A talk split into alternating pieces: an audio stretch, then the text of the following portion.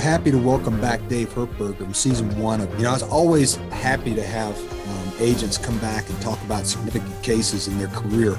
Dave certainly had one uh, in, early in his career uh, that is just fascinating. Um, is the Valentine Underwood case, uh, who was a double murderer, and we're going to talk about that case today and how how significant a lot of issues, besides the fact that Underwood had just returned from Desert Storm Desert Shield, Desert, Desert Storm to 29 Palms, Marine Corps Base 29 Palms, where um, he would be involved in these double murders. So I've got the resident expert here, the case agent on that particular case, Dave Hertberg. Dave, great to have you back, man, to talk about this really interesting case. No, good morning, Lee, and thanks for having me back. Uh, re-listened to our original report from the field and we talked uh, a bit about this, kind of touched on the edges of this investigation. So I thought I'd reach back out and uh, happy to do it one. And uh, I really enjoyed doing the first uh, iteration and look forward to maybe focusing down. Uh, and a quick note on that. Thanks for the intro. Um, this was just about two years, not to the day, but two years to the month uh, of my graduation, if you will, from uh, uh, the training center and, and uh, starting on and from August of 89 back to the field. And this was August of, uh, two, excuse me, 1991. Uh, so it was kind of significant as a very young uh, agent still learning our craft.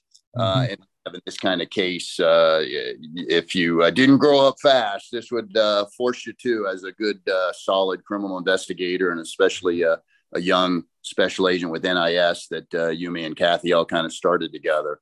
Uh, so this was a great case from a, a, a professional development career uh, aspect of really learning our craft. Um, multi-jurisdictional, uh, eventually went international, but uh, across the country with leads and whatnot. But uh, a pretty significant case on it, and later on documented in a Discovery Channel um, episode and uh, well after 10 years um, september of 01 back to uh, nine the events of 9-11 that kind of brought that back to memory as well but uh, happy to discuss it this morning Lo- love to dive in here with you well, I got to tell you, you know, we some of our best agents come out of the Marine West Field office, and uh, you know, uh, 29 Palms.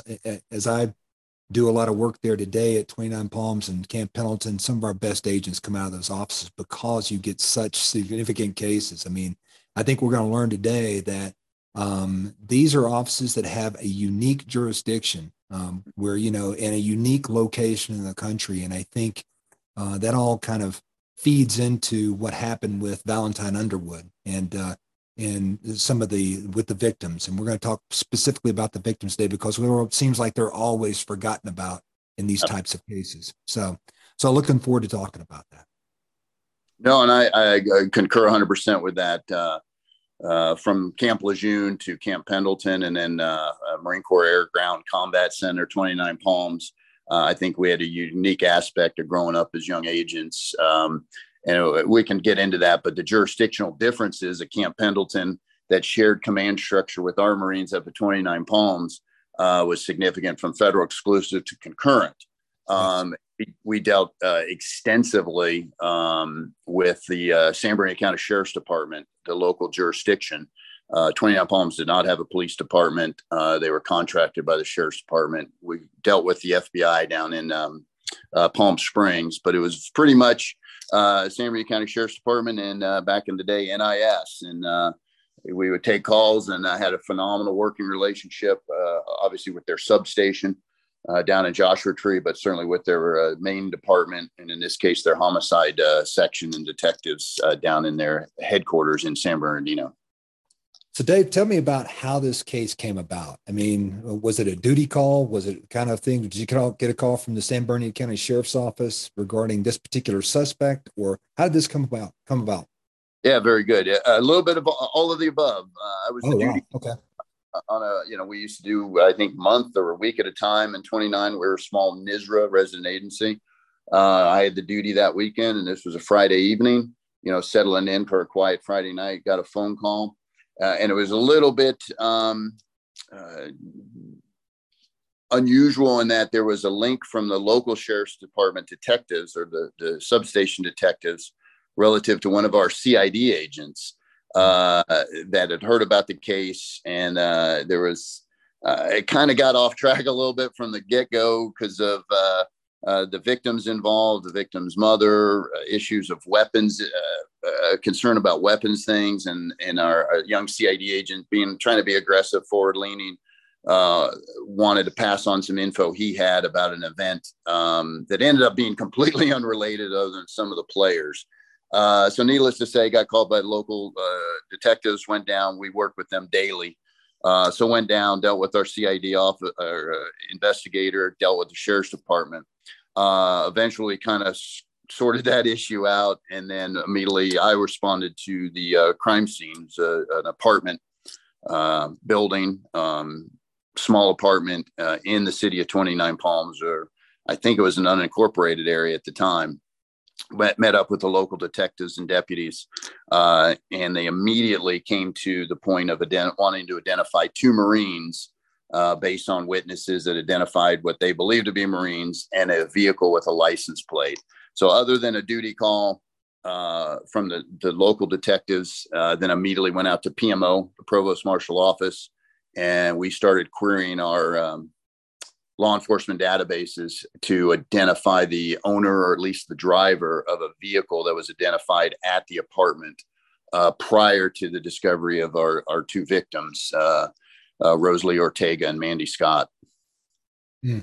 So um, there are a lot of interesting aspects of this case. And um, first of all, tell me about the kind of the um, the working relationship you guys had with San Bernardino County Sheriff's Office and kind of the atmosphere What's it like to work in a place like 29 Palms? Yeah, it's uh, uh, from our carrying on from our previous uh, evolution on this, uh, Lee. Uh, it is a little bit of uh, one ranger, one riot. You're alone and unafraid. when I started at 29, we had a, a, a, resident agency of our at the time SAC, and I believe I was the third agent in. Um, Dan Smith and Beth Iorio, and then we had a Marine agent, Pete Garza. So there were, and then a, a fraud agent, Gary Witt. So if you will, uh, crew of five uh,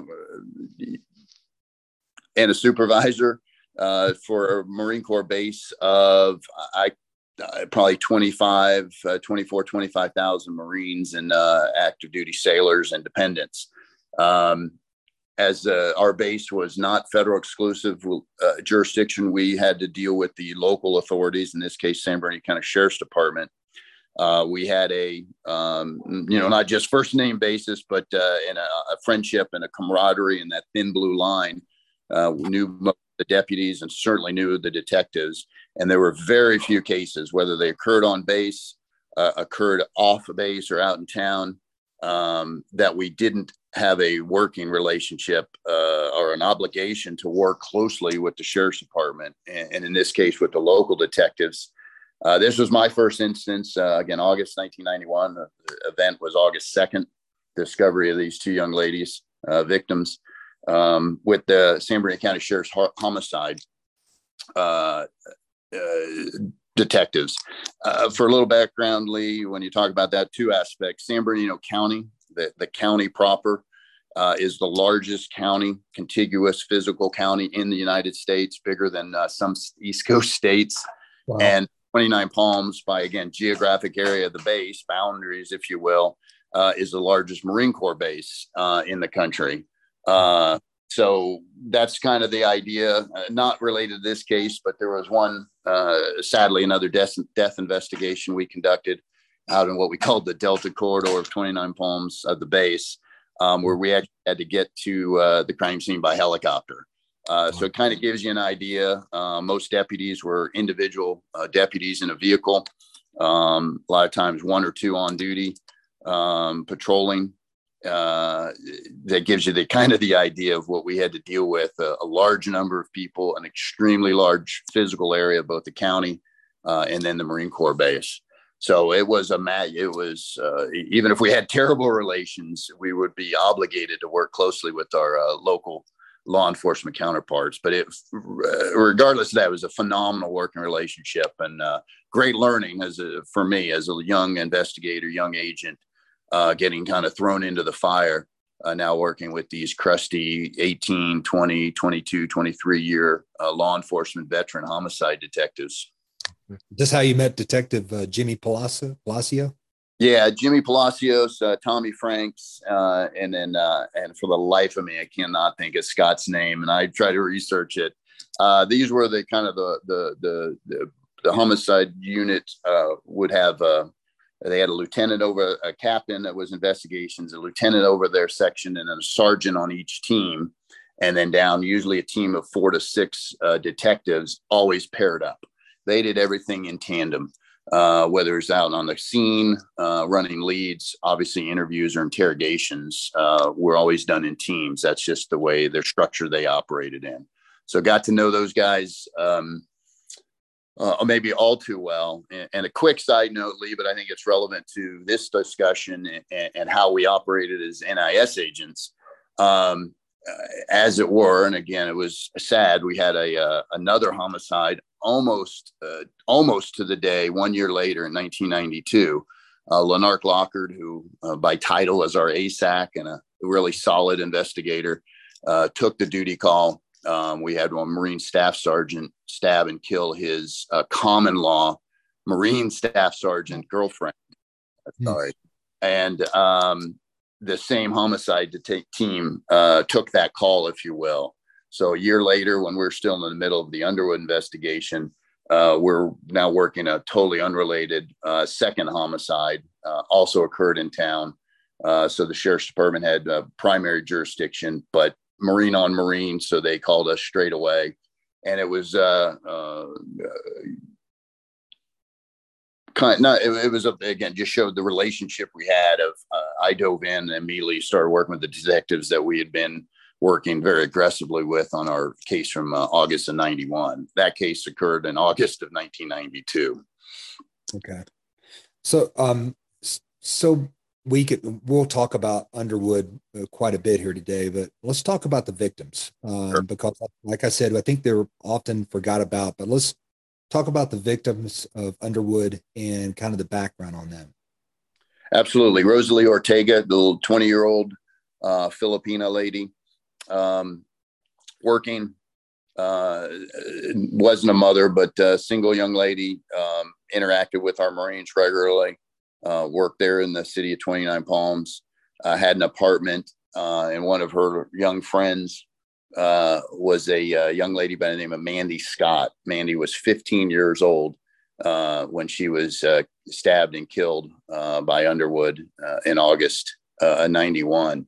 Um, Mandy's mom, a young lady named Debbie McMaster, uh, was a local business owner, ran a restaurant, and uh, and then eventually a couple of little bars in town and we got to know her through the deputies and obviously very closely through this investigation. Uh, Mandy was just a, local girl, um, part of a group from the local uh, Ella, uh, excuse me, middle school, junior high, uh, uh, uh, the front porch girls, I think they called themselves, and it was just a group of girls, kind of looked after each other.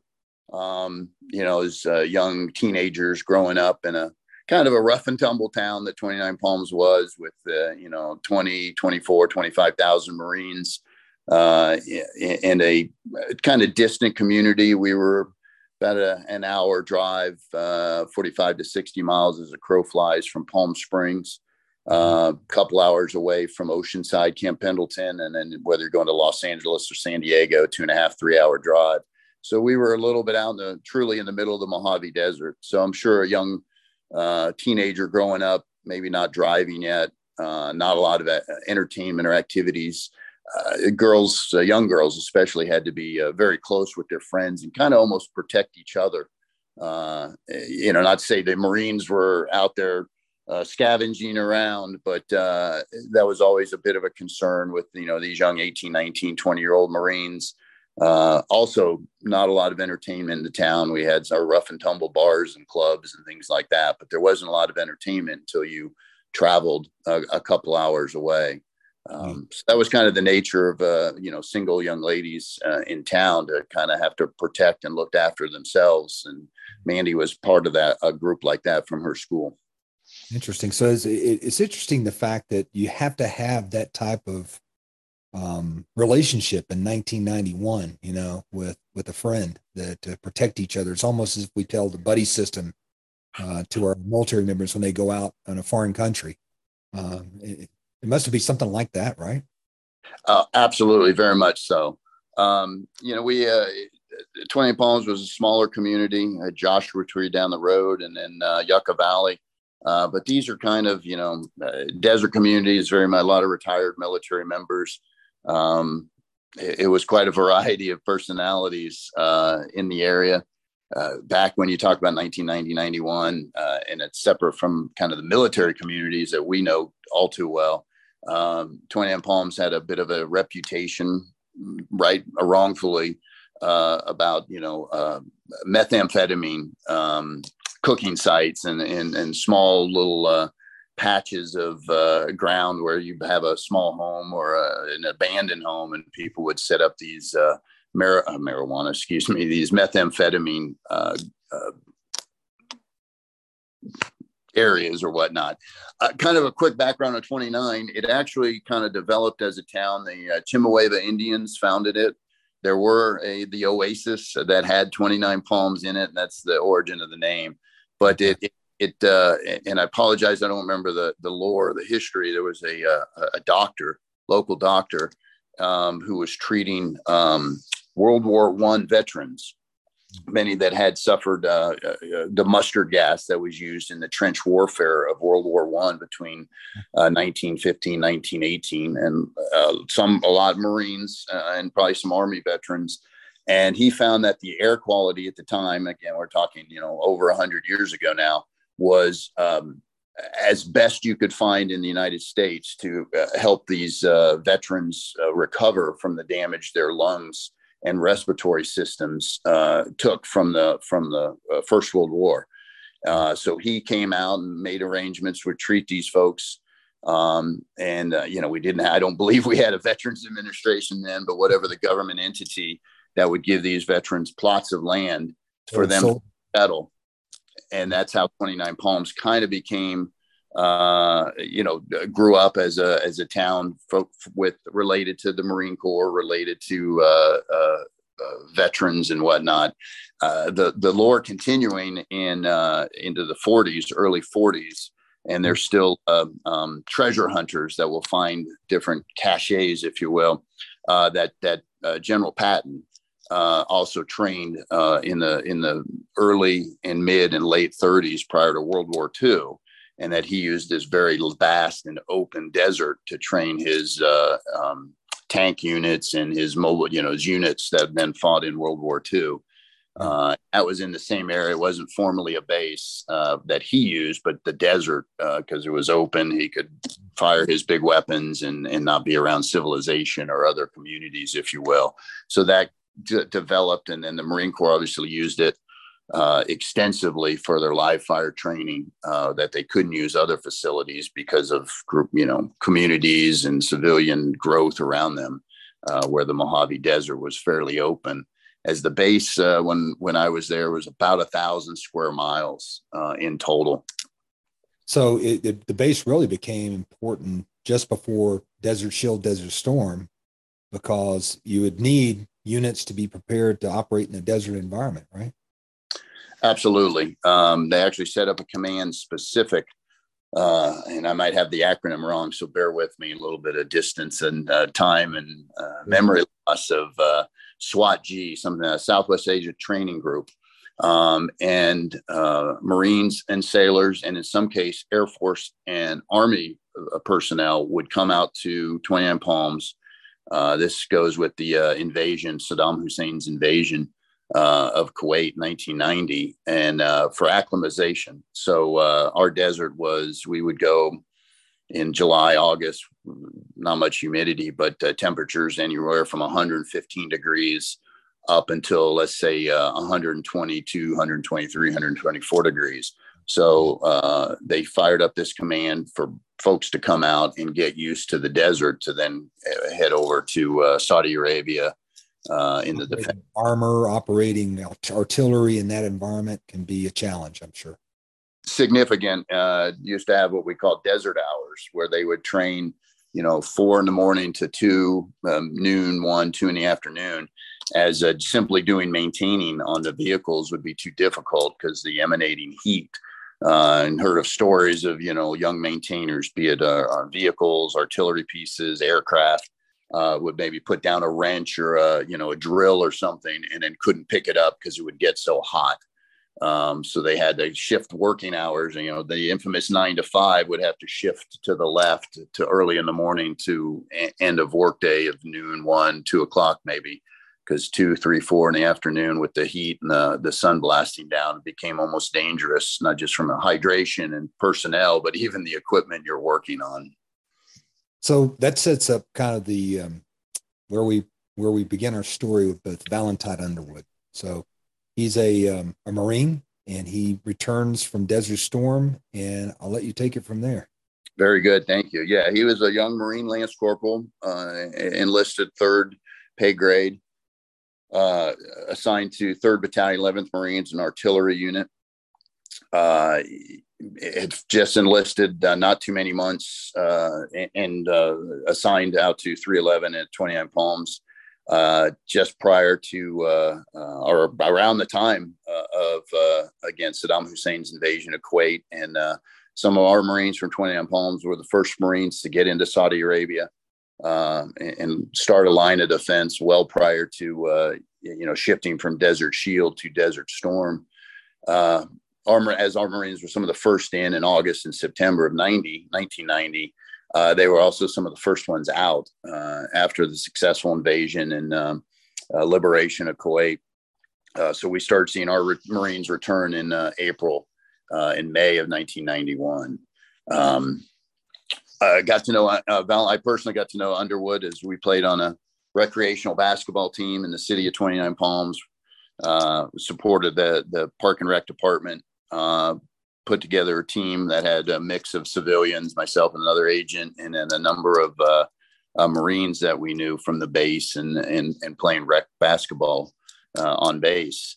Uh, and as we went out, now we're talking, you know, late April, early May, uh, even into mid May. Uh, one of our teammates asked, "Hey, I've got a guy, former college ball player. Can I bring him along?"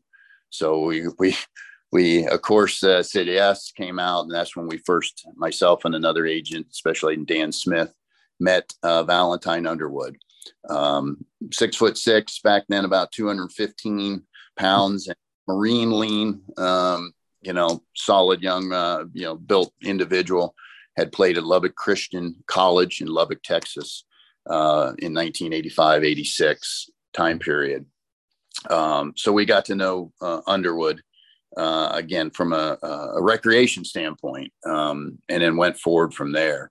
If you want me to continue on to the actual uh, murder uh, events. Well, let's talk about um, as far as Underwood is, you know, kind of his background, kind of set up his personality of why he would be a suspect in a case like this. Absolutely. Um, I'll answer that two ways if I can, Lee. Uh, we we from the investigation and and dealing with uh, leads and issues. You know, you always deal with the family, even of the suspect, certainly of the victim, victims in this case. Um, we found his mom was a long time and um, positive employee of the Smithsonian Institute in Washington D.C. We later learned uh, he had an uncle who was an Army veteran, uh, fairly senior enlisted uh, member um, he grew up in and around, uh, I believe it was Southern Maryland area, uh, not Northern Virginia, but uh, and so around the District of Columbia. Um, went to college. Um, again, played basketball on scholarship at Lubbock Christian College, later Lubbock Christian University. Um, and, then on the flip side, uh, the getting diving right into the case, August second, nineteen ninety one uh, as we mentioned a little bit earlier, our relationship with the sheriff's department.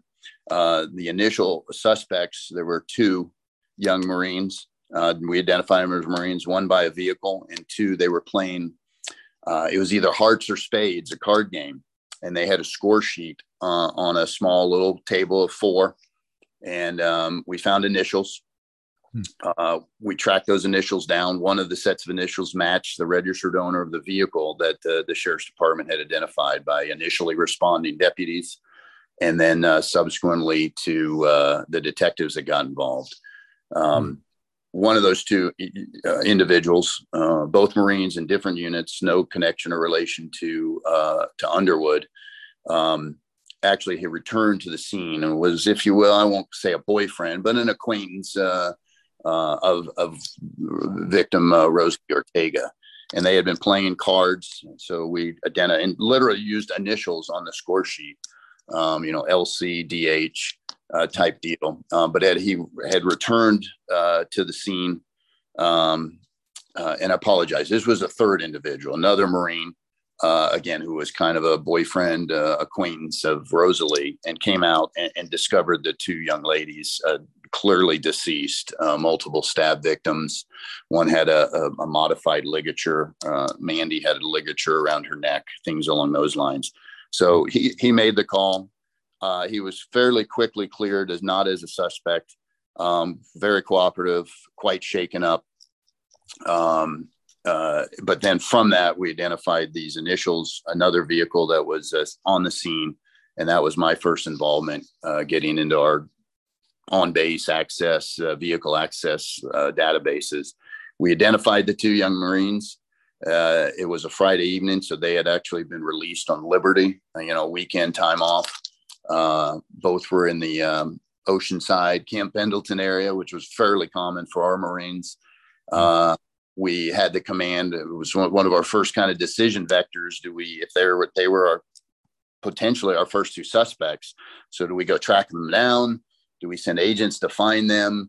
Uh, do we ask the command to simply uh, revoke or recall recall them, uh, not as suspects, but as just hey, we, we, have issues back on the base. You need to come on back.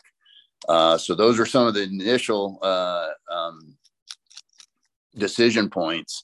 Uh, one of my first activities after the duty call and tracking this vehicle down um, was then we wanted to identify or excuse me obtain uh, a search warrant. And again a second very initial decision and we're six eight ten hours into this if that was we obtained a command authorized search of one of the two uh, young men young marines uh, barracks room.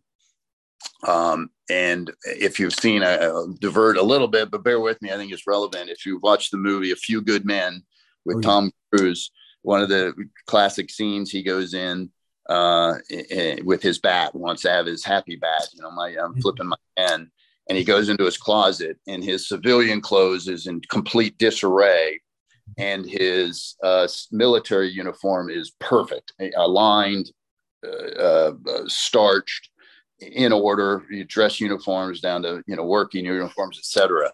When we went into this young Marines um, barracks room, it looked like Tom Cruise's the character, uh, perfectly aligned. Um, everything was in complete order. Uh, bed was made, drawers, you know, folded up socks, folded up underwear. And and I remember there was a young lieutenant uh, that was the officer of the day, and he accompanied us as this was pretty significant now, and the command was in the process of recalling these two young Marines. Um, and so we actually conducted the search without them present and, uh, if you will, uh, you know, unaccompanied. Um, and I remember kind of looking at the Marine and the detectives. This it didn't mean anything to the detectives. You know, some had military background, but it, it, to us, it was significant. Of hey, this is a squared away Marine. Uh, interesting side note. And I know we'll, I'll circle back. I promise you to Underwood. Um, one of the items in there was a, a, a light colored. I'm mean, let's call it a beige sweater. I'm wearing a little pullover sweater uh, for cool temperatures this in the morning. And it had a huge, I mean, significant reddish stain on it. And, and that was a bit of an eye opener of this. Wow, clearly a squared away Marine. His barracks room was in perfect order. And we uncovered or discovered as part of the search warrant this uh, civilian item of clothing with a very large reddish stain on there very clear click quickly with the, the forensic team that accompanied homicide determined it was not blood in any way uh, i don't remember what it was some kind of either cleaning solution or uh, which was probably added on a kool-aid for lack of a better term uh, wrapping that up those two young marines returned They were both interrogated uh, by the sheriff's department solely. We were not involved, myself nor NIS was involved. And they were very quickly uh, cleared uh, as suspects and um, very cooperative. I believe one, if not both, took polygraph examinations. Separate from that, uh, their alibis cleared as far as their timeline of being in the apartment. They acknowledged that. They played cards, this card game. They were on the score sheet. Luckily, uh, one of the two identified a another individual, uh, tall, thin uh, Marine, African American Marine, uh, by the name of Val, V A L, who came out, uh, played cards with him a little bit. We also found Val on the, another score sheet of a card game or dominoes game they were playing.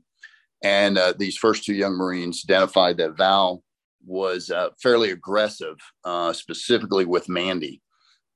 Uh, uh, kind of forward, um, you know, flirtatious, uh, almost to the point of being inappropriate. So we had our first, our second lead after these other two Marines from their initials of tracking down Val. Well, interesting point, good, bad, or otherwise. And, and I, I, am not going to claim to be Sherlock Holmes or uh, uh, the great, uh, phenomenal investigator. Um, but a second part is as now we transition. And one of the things I noted um, when I first went to the scene, so before we were tracking down the, these two other Marines, is there was a bloody uh, uh, hand or palm, what appeared to be palm and maybe fingerprints. Uh, and it was up on a wall. Uh, the sheriff's department cut it out. It was later identified to be the prime suspect. Uh, and it was right above uh, where Mandy was in situ or deceased in, in, the apartment. And, and, the thing of note is, is I knew of Val, Valentine Underwood from our recreational basketball days, who was six foot six inches tall. The uh, I'm six foot. You, Lee, I think you're a, an inch or two taller than me. But awesome. where you, know, you might put a hand leaning against a wall, maybe a shoulder height up or down a little bit, we would be, you know, four and a half to five five feet plus. This one was way up on the wall, and I kind of half jokingly uh, said, um, "Hey, you're looking for Valentine Underwood." Oh, wow. Um, uh, our initial uh, district attorney, we need to take a break. No, no, I'm just, I no, it's, I was, I was just interested. It's like when, as soon as you said it, I was like, one, got it. exactly. Uh, yeah. Linda Root was a, uh, a, deputy district attorney at our local uh, San Bernardino County uh, district attorney's office. She was on scene. Um, the detectives were on scene. It was kind of funny, you know. Here I am, you know, two years on from uh, graduation, our training academy, uh, 26 years old, doing basic, you know, grand theft auto, forgery cases, maybe some assaults, simple stuff from, our, and, and here these like we all were, like we yeah, all were. Yeah, a, a crusty homicide detective was kind of like, "Okay, kid, whatever you say." um, and part of it was, you know, the the the name Val on the score sheet, but more importantly, where this uh, bloody portion that we all you know was wasn't a full print but it was fairly recognizable as a palm or handprint on the wall and in blood. Uh, they cut it out um, obviously did forensics on it with dna even in you know and, now we're you know 30 plus years ago. Um, but as things went um, they cleared these two young marines. The next phone call i got uh, from the homicide detectives of hey, can we go further identify and track down Valentine Underwood? And then that's kind of where my involvement uh, and even uh, fellow agents uh, between Pendleton, San Diego got more heavily involved. You know, we had done some identifying for them, pretty basic investigative stuff. Uh, obtained and uh, just walked them through a command search of the first two uh, individuals that were suspects or persons of interest, you might call it, and then who were cleared. Uh, and now we're going to move to the second level of suspects, if you will, and that that became, excuse me, uh, Val or Val, who we later identified as Valentine Underwood. So, Dave was um, when when you're looking at those notes uh, for the card game, was Val's initials on there?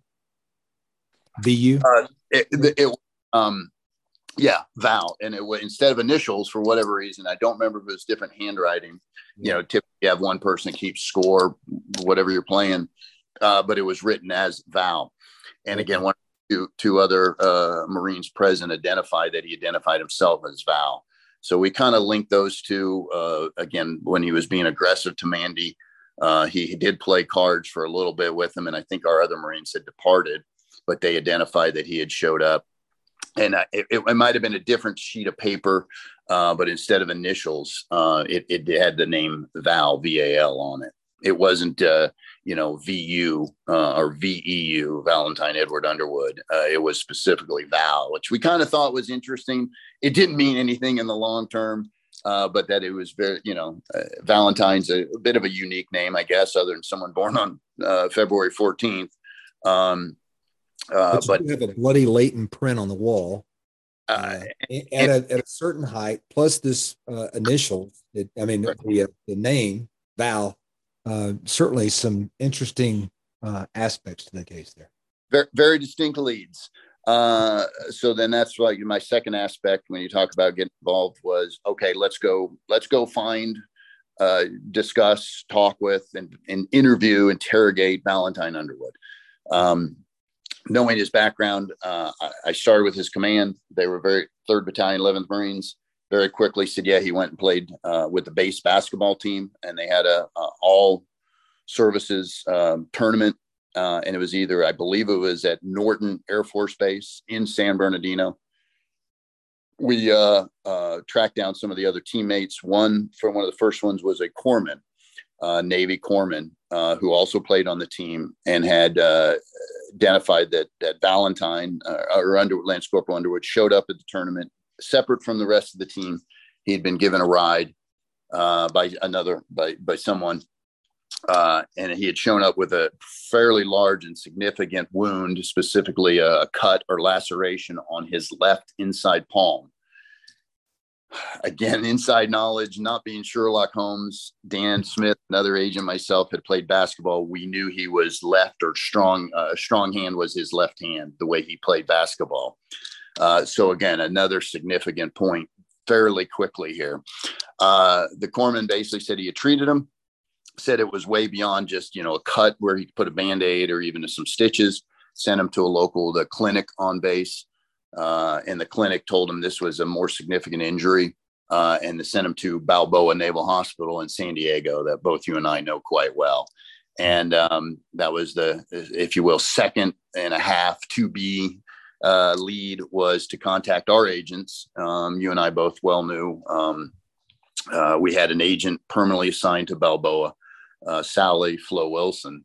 Um, so uh, I reached out to uh, the supervisor, Joel Gossett from the San Diego office. Um, we were regions back then.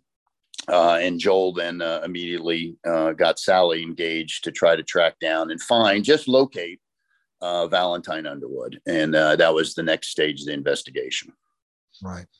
So what did they? Um, so he goes all the way down to Balboa Hospital from 29 Palms. He's being treated for his hand injury. When you did, were you able to observe the hand injury before he left? No, no, we didn't have an opportunity to see that, um, and we. I saw it in pictures. Mm-hmm. Uh, and uh, uh, subsequently in descriptions of uh, the hand injury and what his explanation was when he was uh, subsequently contacted and interviewed uh, by uh, the homicide detectives from San Bernardino County. Um, what was his um, story on that hand injury? It was, it was interesting. It, uh, there were multiple. Uh, this is where, again, from an investigative standpoint, as, as we call a, a clue, um, one of them was uh, that he had slapped the backboard playing ball and had cut it at, at our local gym uh, practicing or, or, prior to trans, uh, you know, going down to, to Norton. And another one, and the one he kind of stuck with closer uh, was that he was cleaning his barracks room Friday morning uh, prior to, you know, knowing he was going to go to work and then subsequently head down with the team to go play basketball this uh, all services tournament. And that he had reached into his trash can, kind of a standard military, you know, uh, small round uh, trash can that was in every barracks on base and that he had reached in to the trash can trying to clean things and cut himself on a, a razor or straight razor was his explanation. Mm-hmm. Um, so those later became aspects, uh, in, uh, whether you know from his standpoint would have been you know exculpatory, um, but that the detectives needed to eliminate as possibilities. Uh, but that was his explanation, two explanations as the, their interrogation went on. And then they came back to us to say, hey, can we prove or disprove this? Um, but it was pretty significant wound uh, on, again, his inside left palm. Was it a belief that that was a, a defensive injury um, when uh, in any kind of confrontation he could have been in? Uh, no, actually, believe it or not, this is what became a significant legal issue. Um, as I mentioned just a little bit ago, Linda Root, one of our deputy district attorneys, who we worked with very closely uh, in the county when, when we had uh, jurisdictional issues and, and, cases that we had to refer to the sheriff's department, um, or excuse me, the local district attorney's office. Linda Root was on uh, on scene, and uh, as detectives were and deputies were doing the initial, if you will, crime scene, um, there was a bloody towel uh, in an outside trash can at the apartment, at Rosalie's uh, apartment. And in addition to that, they also located uh, basically a kitchen knife, um, not a hunting knife or carving knife that would have a hilt on it, um, you know, a Bowie knife, if you will. And this knife they located uh, was about uh, standard kitchen knife, uh, serrated on one end, steak knife, for lack of a better term. I want to say it was about four or five inches in length. Did not have any kind of hilt. So it became a suspicion that he had used this knife was blood covered and of all things had a footprint on it that was later uh, identified uh, forensically uh, linking to a, a, pair of shoes that underwood had. Uh, but this knife was standard kind of uh, you know wood handle with no hilt and the belief was in the, the very stabbing motions uh, the knife would have slipped down and, and cut him uh, in the course of the the, the murder. Wow. So um, so let me go back to we have uh, Rosalie was found in this crime scene. Um, Mandy Scott was she? Uh, I'm just trying to see what's the connection to the two cases. Yeah, sorry, no, uh, it was a two room apartment, uh, three, if you will, as you come in. It was fairly small, kind of a kitchen eating area. That's the table that they were where they were playing this card game uh, maybe a sitting area, kind of a family or living room, kind of adjoining. You would go through a secondary door, and that was into kind of the one bedroom. It was a one bedroom apartment. Uh, within that bedroom, then you had a, a you know closet. So I won't call it a hallway, but a small area that then led into the the bathroom or the the one uh, bathroom, main be- bathroom off the bedroom. Uh, and, and, the initial crime scene um, Mandy was located uh, kind of in that little hallway, for lack of a better term, leading between the bedroom and the bathroom. And Mandy was in the main bedroom, uh, kind of a, at a, a, distant or adjoining wall. Uh, they were both in that back room. Um, but when uh, the young Marine that discovered them went in into the apartment, nobody there. Uh, clearly, people had been there based on the cards out, the table, drinks, you know, sodas, beers, things along those lines and then went into the back bedroom uh, and then initially noticed Mandy, and he continued into the room. Um, I, I want to say he checked her pulse, and then from that point where he was in the room, he could then see uh, man, excuse me, Rosalie, kind of around the corner, for lack of a better term, uh, through this little small, you know, alcove uh, hallway between the bedroom and then the master bathroom, and saw her uh, both covered in blood. Um, uh, clearly had significant wounds to him and then that's when uh, that young marine called 911 uh, so they were both in the same room and in, in close proximity. And the handprint we mentioned was just above mandy up on the wall. Uh, almost just if you will if someone were kind of picking themselves up or, or standing over her if you will. So um, as you as you guys have looked at this crime scene and you got an idea of who the marines these two marines that were in the room with him um, what were their interviews like? What did they talk about when when you guys contacted them? Um, and again, we didn't participate in that. They uh, they were recalled. Uh, the sheriff's department uh, detectives, investigate and homicide detectives uh, did those interviews on their own. Uh, we weren't present during that.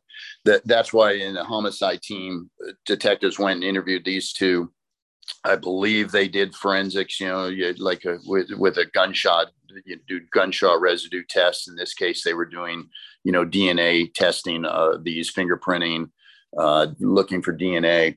And then a different detectives came with us while we were kind of uh, not contemporaneously, but also doing that the search warrant in search of uh, uh, one of the two barracks room.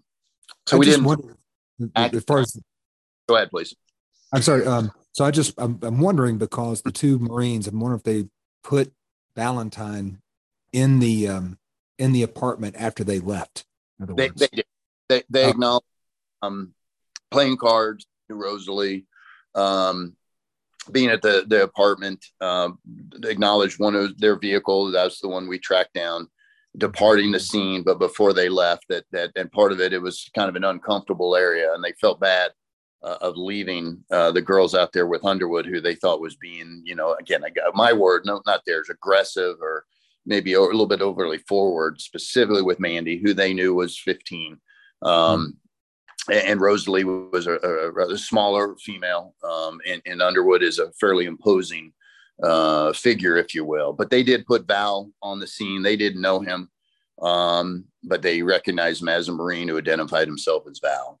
But their their interviews, what we heard talking to the Texas, they were cooperative, uh, fairly open, and they felt they they were giving uh, you know valid stories of being present, having some drinks, playing cards, and then the whole scenario with Val coming onto the scene, and then these two departing because they wanted to leave and then head down, you know, on Liberty, if you will, or on, on for a weekend off uh, duty and heading down to their respective homes in the Oceanside, uh, Southern California area.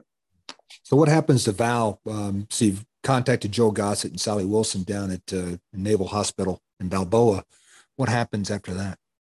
Uh, Sally locates him. He's in kind of a transitory barracks, uh, pending additional treatment. They believe they were going to be doing, uh, they needed to do surgery or some kind of additional treatment. And it was the weekend. So he was staying down at Balboa. Uh, so our agents identified him. My understanding, he was cooperative with both of them, primarily with Sally. Um, then the two of the team, uh, and it happened to be Jimmy Palacios, Detective Palacios, and Tommy Franks, uh, both arrived. You know, traveling down from our area, couple hour drive transit to uh, Balboa.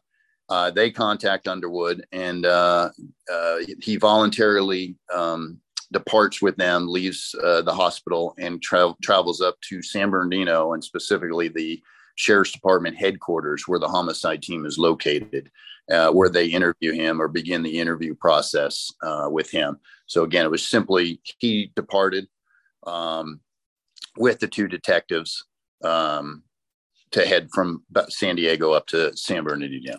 San Bernardino. That was kind of Sally and Joel's involvement to, to identify him you know, do our military protocol of you know, low, low, uh, identifying with the command uh, who we were and what they were doing, and then he voluntarily departed with the two detectives. He was not in custody at that point. Okay, very good. So, um, so what is the, what did the detectives find? they started. Um, first thing, and I later saw the the uh, photographs. They photograph him head to toe uh, primarily the wound, uh, and, and, just him, uh, his clothing, his shoes. Uh, he took all whatever gear he had, uh, personal clothing and items, um, and, and, they transport him up there. They start the interview, where it becomes, and one of the many legal issues we we kind of had to to work through is uh, during the process uh, of interviewing him, they identify him as a suspect, read him or advise him his Miranda rights. Um, at Not the point. Article 32B rights. Correct. Uh, now 31 Bravo, excuse me, 31 30, Bravo. Yeah, uh, under the UCMJ. So this is under California law and uh, Miranda v. the state of Arizona. For those that don't know, the requirement if someone is detained or in custody, or now, if you will, terms we use, the focus of an investigation, uh, law enforcement officers are obligated to advise someone their legal rights. They don't have to speak, and they have the right to an attorney. Um, either to be present or to represent him. Uh, as the detectives were going through, they um, had advised him of his, uh, and, and uh, let me be clear, I'm not sure if they had advised him of his rights, but in the process of the interview, he asked for an attorney uh, a, a, significant number of times, and they continued the interview and an interrogation. And that later, later became uh, a legal issue that, uh, again, the district attorney and the two detectives had to kind of work through uh, as it had it was obviously related. Was it one of uh, those deals where he's asking them hey do i need to get an attorney? Uh, one of those kind of questions or did he say hey i want an attorney? No he was pretty clear of, of listened to the tape uh, again many years ago and, and it was clear he wasn't asking. He was saying hey i, I, I think i need to have an attorney present or i need to talk to an attorney. Uh, and they continued the interview uh, so a lot of that, as is common, a lot of the information they obtained um, uh, from him um, wasn't admitted or wasn't uh, useful. You know, poisonous tree, you know, fruit of the poisonous tree kind of issues that we dealt with. Um, they had enough other information and, and then did other things. Uh, what he did say prior to asking for the attorney of, you know, the reference to how he cut his hand and those things we could pursue um, independently uh, that were uh, again based on what we found or didn't find uh, that were, were admitted uh, during the trial and during motion hearings and things along those lines. Um, but that that was issue. So he he uh, there was a fairly long interview, uh, notwithstanding these kind of legal issues. but they got enough of what his story or version of events was. I believe he placed himself at the apartment um, but I think he, uh, if I recall, and bear with me, uh, that he uh, uh, uh discovered that I don't remember if he said that two girls were still alive or he had discovered them and, and, kind of panicked and didn't know what to do and left. And it was somewhere between those. But a, lot of his version of events was disjointed not consistent as the other two Marines were very specific about the, the chronology and kind of timeline and, uh, event, and events that occurred. His was very disjointed, even to include how he injured or cut his hand. Um, so at this point, um, he is clearly the suspect, um, and uh, he is taken into custody uh, and booked into the county jail, uh, pending you know legal steps and his arraignment. Okay. So the uh, so uh, he's in jail. So this is 1991, and you're saying this case goes on for several years, obviously. And and if you look at if you look at Valentine Underwood today, he's still going through court procedures, and it's 2022. So um, I, I find it interesting. So um, kind of lay the the groundwork. We were talking the other day on the phone about some of the outside influences that were going on at the time of this particular case, specifically, you know, like things like the OJ trial were going on. So, how did that impact this case? Yeah, it was significant. Um, I think the OJ, and I, I, apologize, I don't remember the timeline of uh, you know the, that event down in Brentwood, but uh, prior to this, you know, standard thing as you all know, most I think your listeners would be aware when someone is taken cut you you run a even something as simple as um, verifying fingerprints ncic and NLETS and these kind of law enforcement databases. Um, and, and, we determined that there appeared to be other criminal incidents out uh, in other jurisdictions involving underwood. That oh, was one aspect um, so we got uh, involved in that. One of these was uh, at his university, Lubbock Christian College in Lubbock, Texas, uh, where there was a an, a, a, potential uh, sexual assault type situation involving Underwood. Um, separate, I can go down that uh, rabbit hole if you'd like, but uh, relative to the the OJ, he was arraigned in San Bernardino Court. Linda Root was the assigned district attorney having been on scene and being one of their more um, uh, experienced prosecutors uh, in our local uh, uh courthouse and uh, DA and sheriff's department substations. Um, he was arraigned, held in custody based on uh, the murder of two young young young victims, young females. Um, that was an, another quick developing legal issue uh, as they were signed uh, a, a, a, public defender, is uh, she was asked or forced to recuse herself based on uh, supposedly being more actively involved. Uh, the, the inference that she was, you know, directing detectives and involved in the crime scene search and things like that, right, wrong, or otherwise, that's the inference. So she recused herself, and the case was assigned to uh, a gentleman named Gary Bailey, another uh, deputy district attorney in the Barstow office of San Bernardino County District Attorney's Office. As things developed, Underwood is uh, at legal issues. Um, uh, declared classified as indigent, not having uh, resources. So the public defender's office then takes on a contract attorney, gentleman by the name of Garrett Zellen. Garrett is out of the Los Angeles area, very aggressive dish, uh, uh, public defense, no, uh, defense attorney. And uh, he then takes on the case. It starts dealing with numerous legal issues. Um, anywhere from posse comitatus came up the recusal of Linda Root, uh, the potential of um, shifting jurisdictions because of uh, media coverage, uh, and then ultimately starts getting into issues that overlapped from the O.J. Simpson trial, um, where there were similarities. Uh, uh, the accused, the suspect, the, the defendant is an African American athlete, O.J. Simpson, Valentine Underwood. Um, there were two victims in both cases uh, stabbing or knife wounds were involved with both victims. Um, the issue of the bloody glove, the issue of, if you recall, the uh, very, I think, high end shoes that were supposedly there were bloody shoe prints belonging, or, uh, uh, they were trying to link shoes belonging to O.J. Simpson. We had Italian, a the Italian shoes, yeah.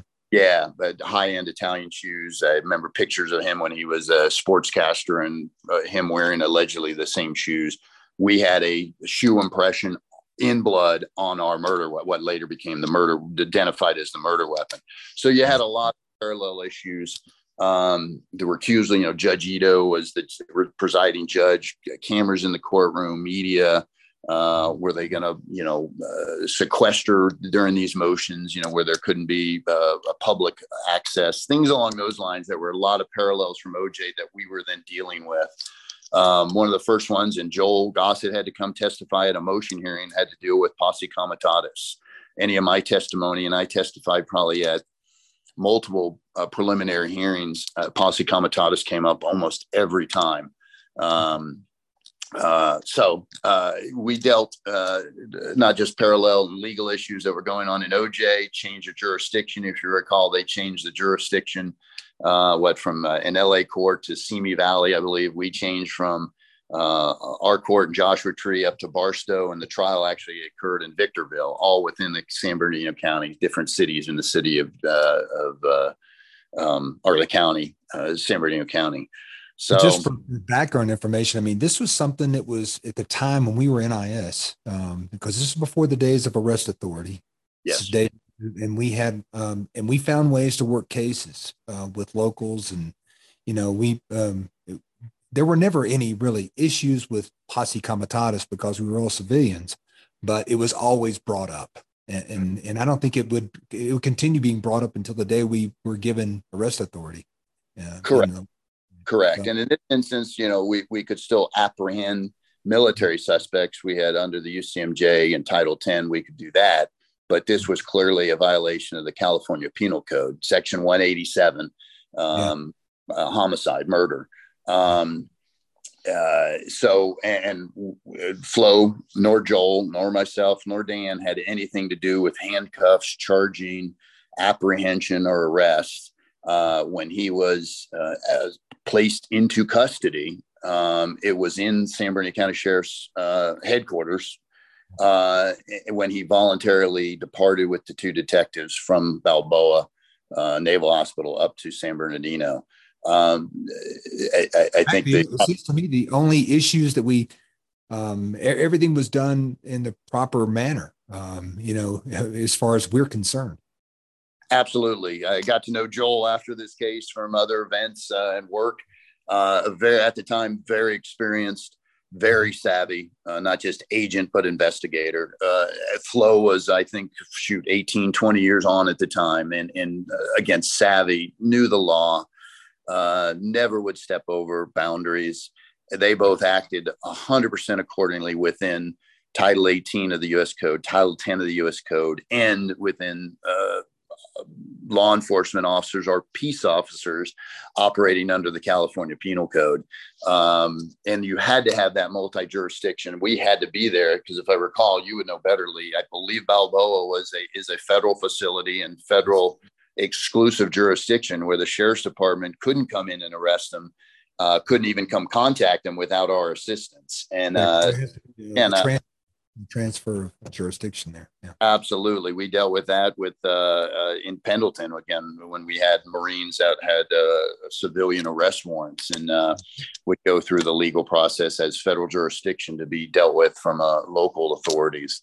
Um, so we, we all knew that we did it nothing out of bounds. The detectives did nothing out of bounds, but it was these legal issues uh, and I think not just overlapping uh, issues that was going on with the O.J. Simpson murder trial, uh, but then got into why our case went from August of 1991. I came back. Uh, I had transferred. I came back in 1996 um, uh, to testify at the actual jury trial, and we went what four and a half, five, five and a half years of uh, motion hearings. Uh, I forget the number. I apologize. Uh, time and distance. Uh, it was uh, high 20s, low 30s number of motions that this gentleman, Garrett Zelin, uh, submitted to the court. Motions to dismiss, uh, things along those lines. Anywhere, posse comitatus was the most significant to us. jurisdictional issues, DNA issues, the the the Miranda rights violation issues, just on and on and on and on. Um, and those went in into the preliminary uh, hearings and, and motion hearings for uh, again a better part of uh, five years. Um, so yeah, August of '91. I I want to say I came back in September, October, November of 1996 to actually testify in front of a jury uh, on this case and what my involvement was and the the, the information the the shirt or the district attorney wanted from from me. Uh, and if I can go, ultimately with his conviction and then sentencing, I think took place in March, possibly April of 1997. So we, we were going on almost six years from event, um, homicide uh, investigation, and then through numerous legal issues all the way to conviction and then sentencing. Um, of interest, and uh, it became the longest uh, criminal court in, and it might have been overcome. Uh, I, I, left California in '96, and I, I, I, haven't returned as far as the legal issues. But uh, there, it was the longest criminal court proceeding in California jurisprudence, if you will, and that might have been overcome, seeing that we're now what 20, 24, 25 years beyond. Well, you know, it's interesting. We've been all we're, we're kind of. I mean, I'm sorry, I, let us get all over the map here, but I wanted to go back to one thing in the crime scene that you guys found. I thought that was significant to this case and and how it played a role in this case. The victims were both stabbed, and they were both stabbed a number of times. Can you go into that because uh, I think that's really interesting. Absolutely. Uh, again, the homicide department uh, uh works in teams. Uh, so as uh, Sorry. Okay. Pooch barreling in from the backyard. Got spooked by a bird something. Sorry. She's, she's a sorry about I'm here with my dog too. He's he's he's getting he's kind of getting itchy. He's like, when can I go outside? I, have been scratching young Basil here, and she just came barreling in through her doggy door. So sorry about that. Uh, you can edit that out, but uh, um, uh, yeah, no. Interesting fact. Uh, again, homicide department uh, detectives working in tandem. Uh, Jimmy and Tommy were in, went from Balboa overnight, brought him back, interrogated him. Detect different detectives were now uh, in in uh, at 29 Palms doing different leads and whatnot. Uh, another detective, I think from another team, because they were now pretty dispersed, uh, went to the uh, post mortem or the autopsy. Uh, we attended those with our, you know, Marines that were fatalities because we were a concurrent jurisdiction, San Bernardino County. Um, uh, uh, coroner conducted most, uh, if not all, of our uh, uh, autopsies, and, and, so they did the same. So a d- detective had been to the autopsy of both victims, came in uh, as he was going to assist the eight, the detectives that were up at at the base. Came into my office. Dan Smith was there again, a, a very seasoned agent, young agent, but for I think we were pretty aggressive. Dan and I, Dan was sitting in my office, and the detective started describing the autopsy, and, uh, there were two significant things that caught him. Uh, and he and he was flipping through his notebook and said, "Yeah, it was interesting. Um, multiple stab wounds. Um, one of the wounds it was I, I want to say a, uh, a four, maybe a six inch bladed knife. Again, it was a kitchen knife." Uh, one of the wounds, and it was a downward thrust through a chest cavity or something. I don't mean to be inappropriate. Um, a wound was actually eight inches in length, and they could measure that. And the significance of that is that was a considered a powerful, powerful thrust, or even with leverage of a uh, either really anger, angry uh, stab wound or a significant wound of someone very large. And again, this played into a you know a 6'6", 215 pound and again, we're talking Marine Corps, 215 pounds, muscular, uh, young, um, whatnot. And the other aspect of that, and that was just kind of a brutality consideration. Um, but the other thing that was significant was both victims were identified having 33 stab wounds and specific number to both victims. And, and I vividly, Lee, as if I was this happened yesterday.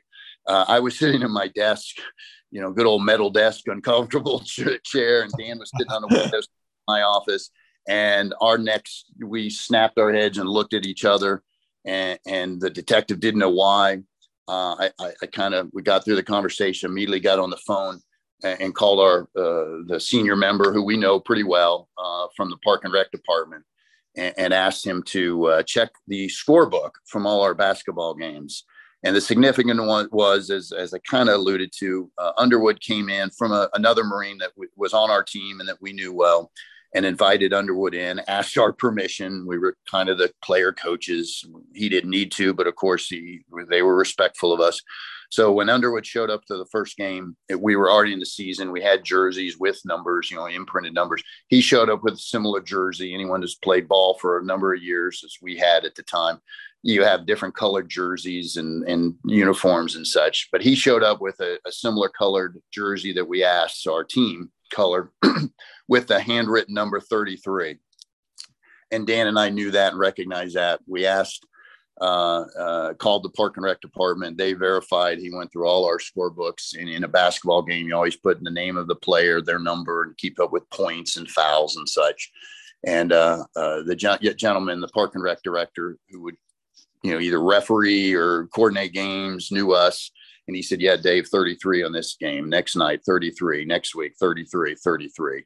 So we uh, asked him and we recovered that book. Uh, it never became a specific issue, but uh, that's one of the issues I testified to uh, in front of the jury. Uh, and we weren't quite sure if that was counted. That would be pretty uh, gory, but it was of interest uh, uh, that that was his ball number. We later learned, and the district attorney brought it up. Uh, his uh, idol, if you will, growing up uh, was Kareem Abdul-Jabbar, who wore mm-hmm. 30 for uh, his career.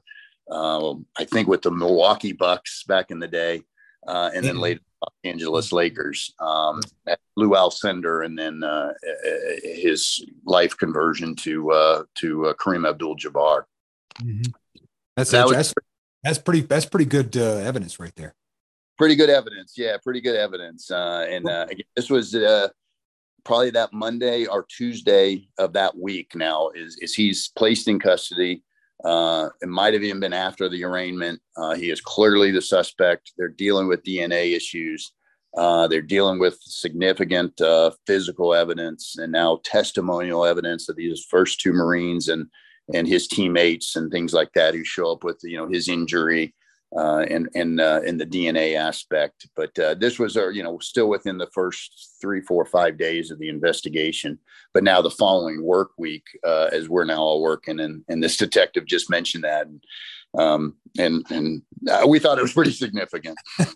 well, um, let's take a quick break so we can do a bathroom break. But I wanted to ask before after the break, um, I want to talk about his background as far as his family life. I mean, it sounds like he had a fairly normal upbringing, but what, where is this? Was there any psychological profile conducted on him regards with regards to his uh, this aggressiveness towards women? Well, there are two aspects. Uh, both, uh, I guess, both societal my understanding, although, like say, uh, mentioned briefly, his mother uh, was, I understood, a long time or career employee of the Smithsonian Institute. Uh, he had relatives that served in the military. He came from a, a, reasonable background. My understanding, and I won't make any. I'm not a psychologist, and that's not my my education or life experience background. Is he didn't have a father figure. Hmm. Um, I don't believe there was a father connected to him in his, in the home. Uh, I, I don't remember any details, and it really didn't become overly relevant uh, as far as you know. Had a father passed away at a young life, as a father, you know, not involved with the, the him or the family, um, you know, those kind of aspects. Um, but for this, and and the kind of the transition from that, you know, parental, uh, you know, growing up perspective, um, he was a predator. Uh, how and why that became an issue, I don't know, Lee. Um, but he absolutely was a predator, both a, a, sexual predator and then obviously in this case, uh, and, and accusations of other cases, almost to the point of being a violent, uh, aggressive predator. Um, use of knives, his sheer size. Uh, he was an intimidating uh, uh, figure and, and character. He was very polite with Dan and myself playing ball. Uh, we dealt with him on other incidents, and I, that's the second part I'd like to transition into to answer your question.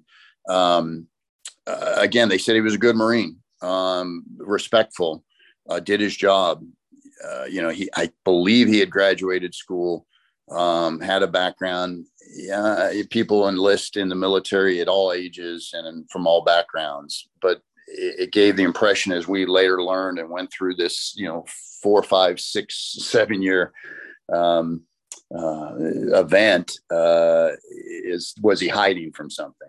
And, and, like I say, the predatory aspect, there were two two angles to that. And the second one, uh, besides, and it, that's my simplistic view, Lee, of there wasn't a, a, a father or male figure, dominant male figure that that that raised him maybe not to be this predator, certainly sexual predator. I don't think anything ever came up, uh, you know, a forensic psycho- psychological background of, you know, some uh, traumatic event as a child that led him down this path or, or whatnot. But but he was a, a, a sexual predator and, and at times could become aggressive. And that became evident from two issues. And I knew Valentine playing ball. We dealt with him on a previous sexual assault allegation where uh, he uh, was alleged to have uh, physically assaulted a female. She escaped from him. Um, I don't believe there was a weapon involved other than the the, uh, the physicality of it by his size and intimidation. Um, that never came to any kind of charges, but uh, the sheriff's department took that uh, 911 call. She got away and made a 911 call. So Monday morning, another agent on a duty call it happened to be Pete Garza, our Marine agent, mm-hmm. um, took the call. Um, was going to go down and, and make uh, Underwood available for the, the local detectives to talk to him. And that was our first instance of, uh, of knowing him from the criminal side of it. And this was uh, between our basketball season and obviously August 2nd. Uh, it became significant later uh, from a civil jurisdiction issue. Uh, but he was aggressive with her, was just shy of sexually assaulting her, and she escaped or evaded him and, and was uh, able to get to a payphone of all things that still mm-hmm. existed and called 911. Um, but that's where we learned that maybe there was a different side to him um, before we even had the August incident. And, and, part of what I want to go to on the second part, the a male or father figure, a role model, be it a coach, a teacher, um, neighbor, relative, whatever it might be, that he didn't seem to have in his life. Um, there was an angle of uh, of narcotics involved. Mm. Um, we later learned the morning of, uh, excuse me, it would have been the afternoon or evening um, uh, related to August 2nd. Uh, he had been out, um, I believe, uh, and the timeline is, it gets a little fuzzy. Lee, apologize uh, basically he'd ended up at a, a, different location than than Rosalie's apartment. Uh, he had consumed cocaine that was validated by another young victim, female victim that we found. Um, and they were kind of in a distant, remote area, in a trailer of all things. Um, and he had held a knife to her throat. Um, and this, they had both consumed cocaine. Um, she admitted that. uh, but he made sexual uh, advances towards her and she was declining them. And he actually got and held a knife to her throat. And this was, uh, I want to say, within a day or 24 hours of then the, the, the murder being discovered. Uh, so there was a strong belief under the influence of narcotics, whether that's he had when he had committed, gotten back into town, uh, if you will, and and visited uh, Rosalie and Mandy. But there was a distinct, again, uh, history that we identified uh, of aggressive sexual advances to the point of assault, and in some instances, uh, what I didn't mention before, I apologize in trying to be uh, considerate of our victims. They, they were both raped. Uh, that where they validated that through DNA and, and, other forensic exams of the the two young lady victims. Um, so we learned that he had a history of that. And like I say, I, I, I would have no issues from my background, uh, non psychological, but from our history as you know pretty uh, experienced in the criminal investigators. Uh, he was a predator. He was a predator. And did he have a relationship with Rosalie and um, Mandy Scott before this incident? He knew of them. He had been to the apartment before. wasn't a boyfriend of anything, but I think he had pursued one or both of them. Uh, I, I, believe primarily Mandy. Um, and at the time, Underwood, I want to say, was 27, 28 years old as a young Marine Lance Corporal with a you know year, year and a half in the Corps. Um, and Mandy was 15.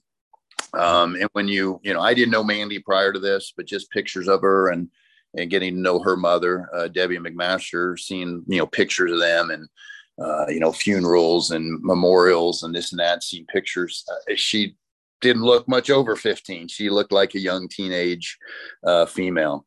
Um, uh, nowadays, you know, that changed, but uh, I don't think there was any question she was underage of, of someone who was 26, 27, 28 years probably shouldn't pursue from a uh, relationship standpoint. Well, it seems to me that um, you know that Underwood, um, it, when you guys talk about him being a sexual predator, there's a lot of evidence to that. Um, with uh, some prior, uh, preliminary uh, prior cases before he joined the Marine Corps, and at the same time, uh, a lot of stuff that you found out since then, uh, or since that time during that seven year time before he was convicted um, of these murders and these these rapes and murders. Um, so, can you talk a little bit about that as far as the leads that you guys ran? Absolutely, yeah. In addition, we knew the one. I mean, we had again assisted. It was the local detectives. Uh, Donnie Miller uh, later became a sheriff's department captain. Uh, he was the detective on call when Pete picked him up. Uh, Pete Garza helped pick up Underwood to be interviewed. Uh, and that case was, uh, I want to say, June, June, July, maybe. So not too long before our our murder in August as we jumped in the investigation and doing background investigations and stuff, we found of a case in Maryland, Southern Maryland, uh, where he was accused of sexual assault with violence or aggression.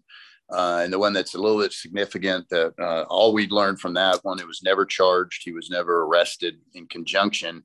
And the victim uh, in that one, the young lady, uh, quit cooperating with law enforcement uh, and even prosecution. So it never really developed uh, a more significant one was from his university, uh, Lubbock Christian College. Uh, I, at the request and assistance to the district attorney and the sheriff's department, they asked, and they know we had agents all over the country, literally all over the world, asked if we could pursue a lead to contact authorities in Lubbock and our um, with the university um, and find out about an, an, incident that appeared to be discovered uh, when he was in, matriculating in college. Uh, interesting part I, I, uh, we discussed might have been Harry Harry Richardson, um, but uh, an investigator, one of our counterparts, agents in uh, the Dallas area, uh, our resident agent or resident unit in Dallas, got our lead, went to the university, contacted the university, and visited with. I want to say it was a dean of student affairs, dean of student services. Um, and from had a file and now this is uh, let's call it late August, maybe September, even October of 1991. Had a file on record, uh, you know, paper file um, from an event in 1986, and the fact that this uh, executive, if you will, or senior place member of the university still had this file uh, on Underwood, where uh, it was a young visiting group of high school students, athletes, volleyball, basketball players that interacted with the the, the athletes from Lubbock Christian College mm. and for Underwood. Um, we're under we're Underwood. I know. So you want to take a break? Uh, do you do you need to take care of that? I think it's I think it's just someone walking by. Uh, uh oh, okay. On and there was the door. It will be. It will probably. It's always fun to have dogs barking in the background. Dogs in the background. Yeah, she she's on duty. She's on. Uh, so yeah, so maybe she'll run back out. Sorry, Dave, you're good. You're okay. But uh, th- that this uh, and, and, the the the the dean uh, was cooperative.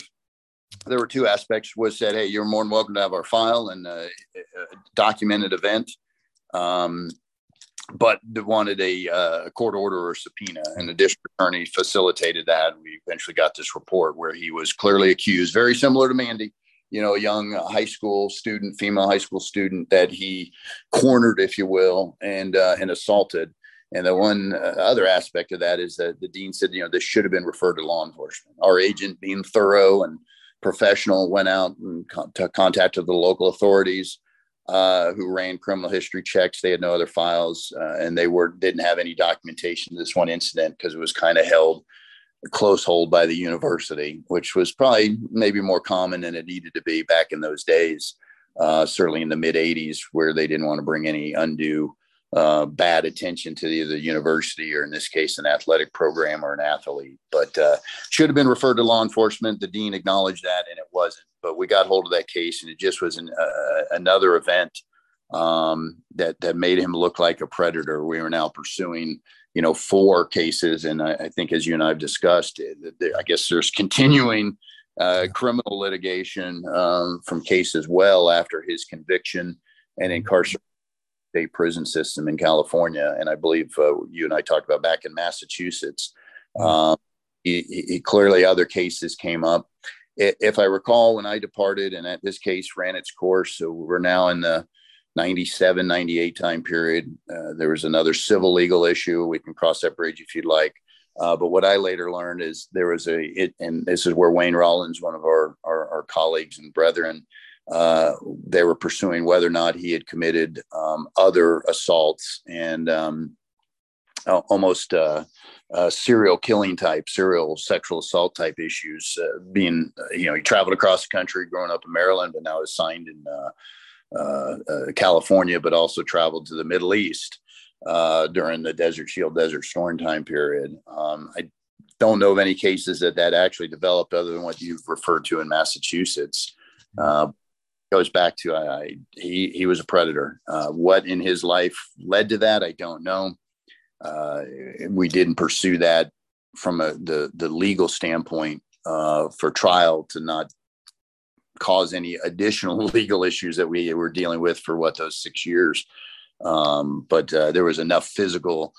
Uh, testimonial uh, and, and, scientific evidence that he was convicted pretty straightforward and then sentenced to uh, but in, in California, penal code LWOP, life without possibility of parole, based on the double murder and what they call special circumstances. So he will not get out of the California prison system other than if there's a, a, a change of uh, legal jurisdiction where someone else wants to convict him and the state of California transfers him to another state to be incarcerated.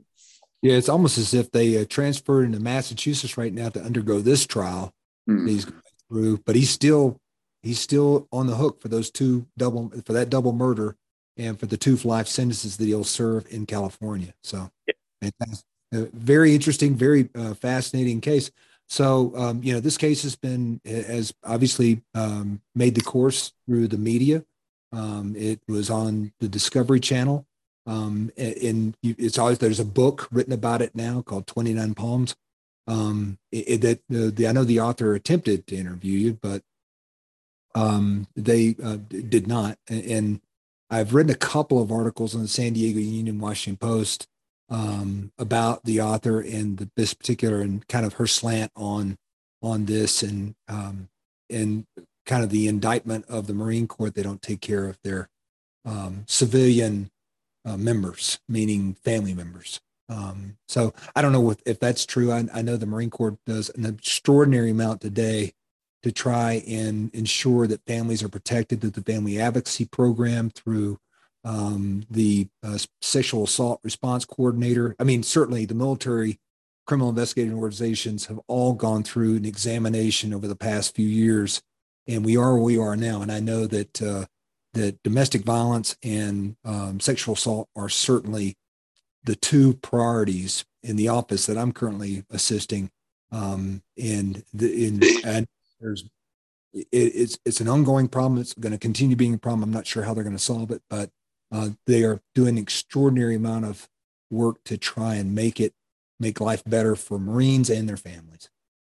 So, oh, no question. And this is maybe, you know, not just this case, but uh, events from, uh, you know, our time, 1991 Desert Shield, Desert Storm going through, then what Iraq, uh, Operation Enduring Freedom and Operation Iraqi Freedom, maybe highlighted by uh, uh, the the suicides uh, resulting from that and the the PTSD and trauma that uh, the mem- military members uh, dealt with, but also I, I, think a learning factor going from you know the early '90s to then now.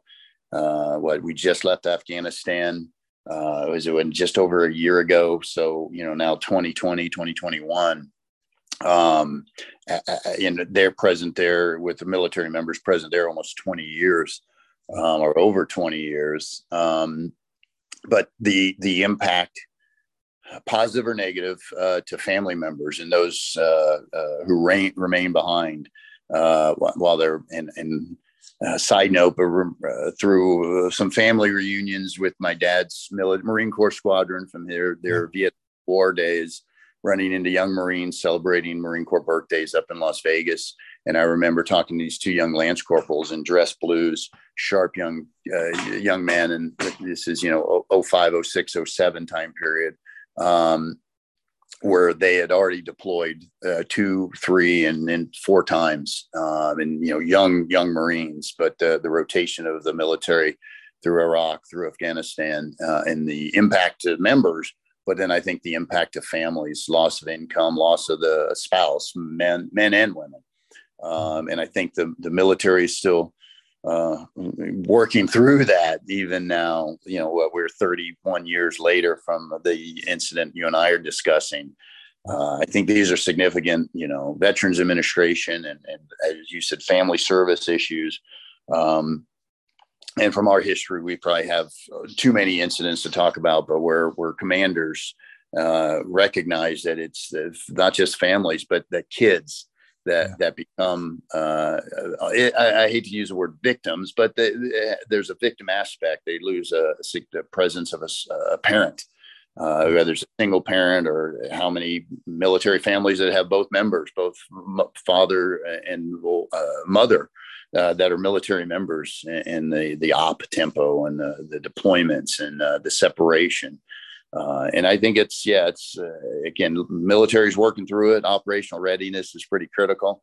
Um, but I think part of that is if a if a member is distracted because of family issues, dependent issues, their children being sick or whatever the case may be, uh, that's a deterrent to that member uh, completing the mission and doing their job.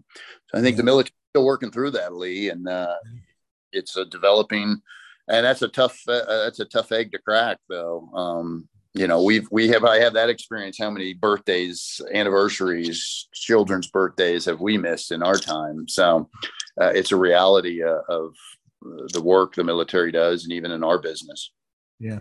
I think that they're uh, you know they're uh, you're exactly right. I think i think from from in the last few years um, the amount just the tempo of activity deployments, um, you know, in the in the 2000s, uh, all the way up and you know just a couple of years ago, as you said, a year ago, when we pulled completely out. The um, I think the now we're dealing with kind of the aftermath, the the flow, the the you know the senior members are now getting out, the new members coming in, and it's you know it's moms and it's dads not knowing how to be dads, moms not knowing how to be moms, and so you know you certainly get a lot of cases like that, but but nothing like this particular case. I mean, this is a unique case with Valentine Underwood, and I really appreciate you coming on podcast again to talk about this case because I found it was was going to be an interesting story when we finally got back together, and I appreciate you contacting, reaching out to me, and saying, "Hey, let's uh let's see if we can get this thing on. I'm I'm so happy that you did that, man. I appreciate it. No, I appreciate the opportunity to talk about it. I think it plays right in. Yeah, we're talking, you know, 31 years ago, 32 years ago from 1990 and 91. And of course, resulting, not resulting, but then develop into this murder case and the, the loss of two young ladies, a 20 year old and a 15 year old.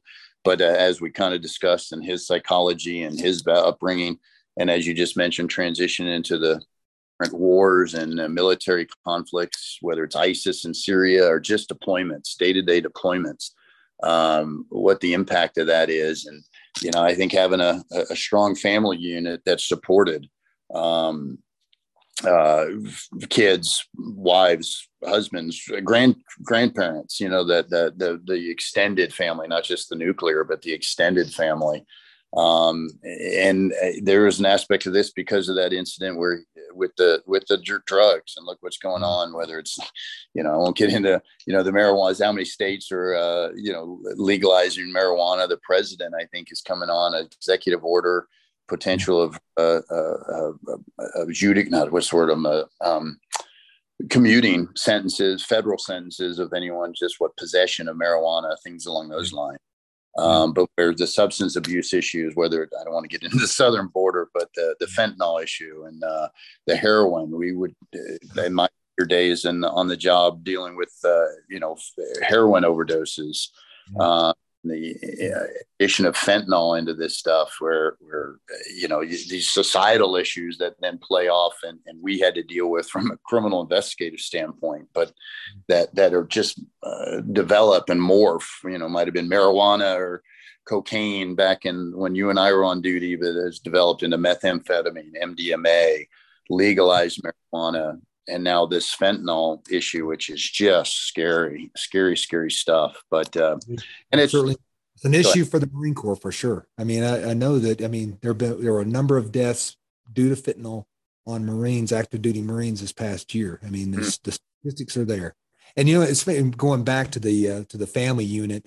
You know, it, it, gone are the days that when you and I were young investigators in the early '90s, when the commandant came out and said, "If you know, if if we wanted Marines to be married, we would have issued the, wife. You know, I mean, that, that, was the kind of the way the thinking was at that time. Absolutely.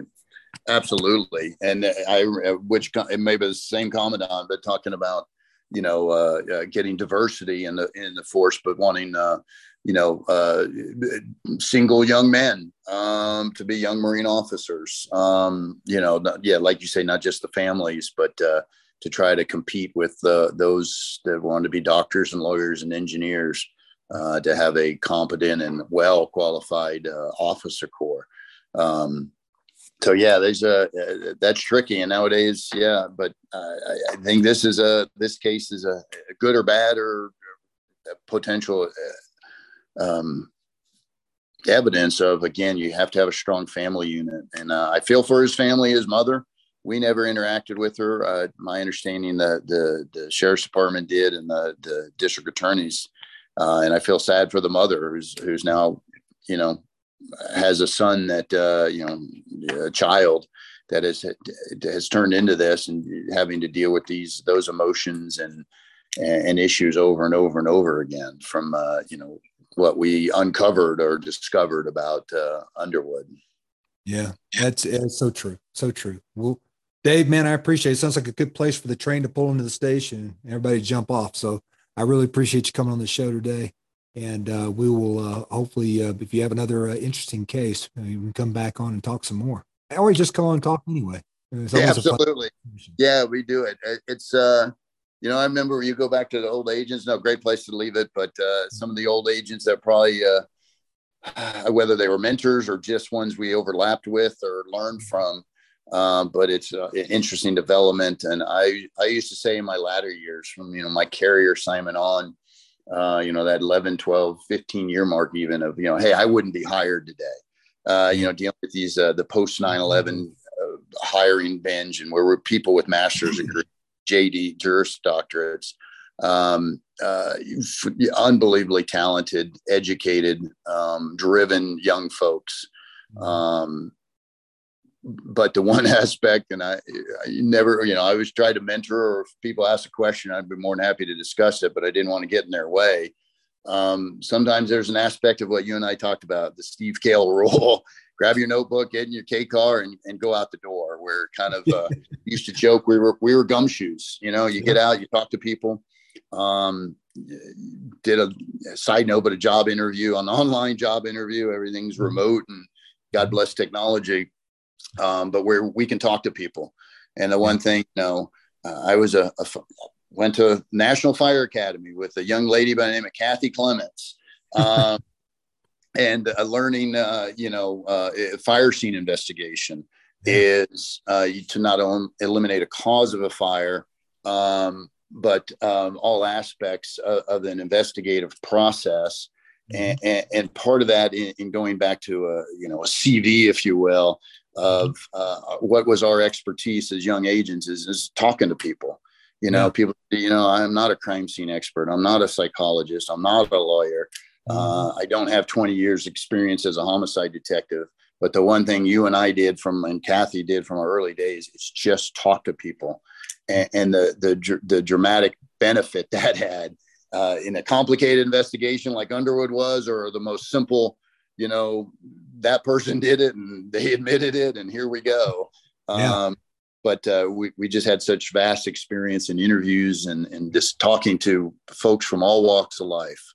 Uh, and in this job interview, talked about, you know, anywhere from meeting, you know, excuse me, First Lady Barbara Bush after the Gulf War to, you know, all the way to dealing with ambassadors and senior political officials and four star admirals, uh, all the way down to, uh, you know, a young PFC or Navy E2 seaman apprentice uh, that's never left their hometown other than boot camp and the, the ship or they're on or the, yeah. the, the, patch of de- desert they're standing in. So, um, uh, interesting aspect. I always try to put lay that down to, or onto these young agents that could do research around, do circles around me. But um, the benefit we had from that, and hopefully this kind of interaction, uh, whether they're old farts that just want to relive our days, um, are young folks that listen to this. And I, I had one of my young uh, agents that worked for me that listened to our first uh, podcast, mm-hmm. uh, and she reached out to me um, after the fact. Uh, so hopefully there are agents still on duty that that listen to this that are part of your audience. Um, I, I, try to give you thumbs up and five stars every chance I can. Um, hopefully there's some value to not just talking about an old case, but uh, um, that that somebody can learn from and what to look for to avoid this kind of act, uh, you know, this kind of incident from happening in the future.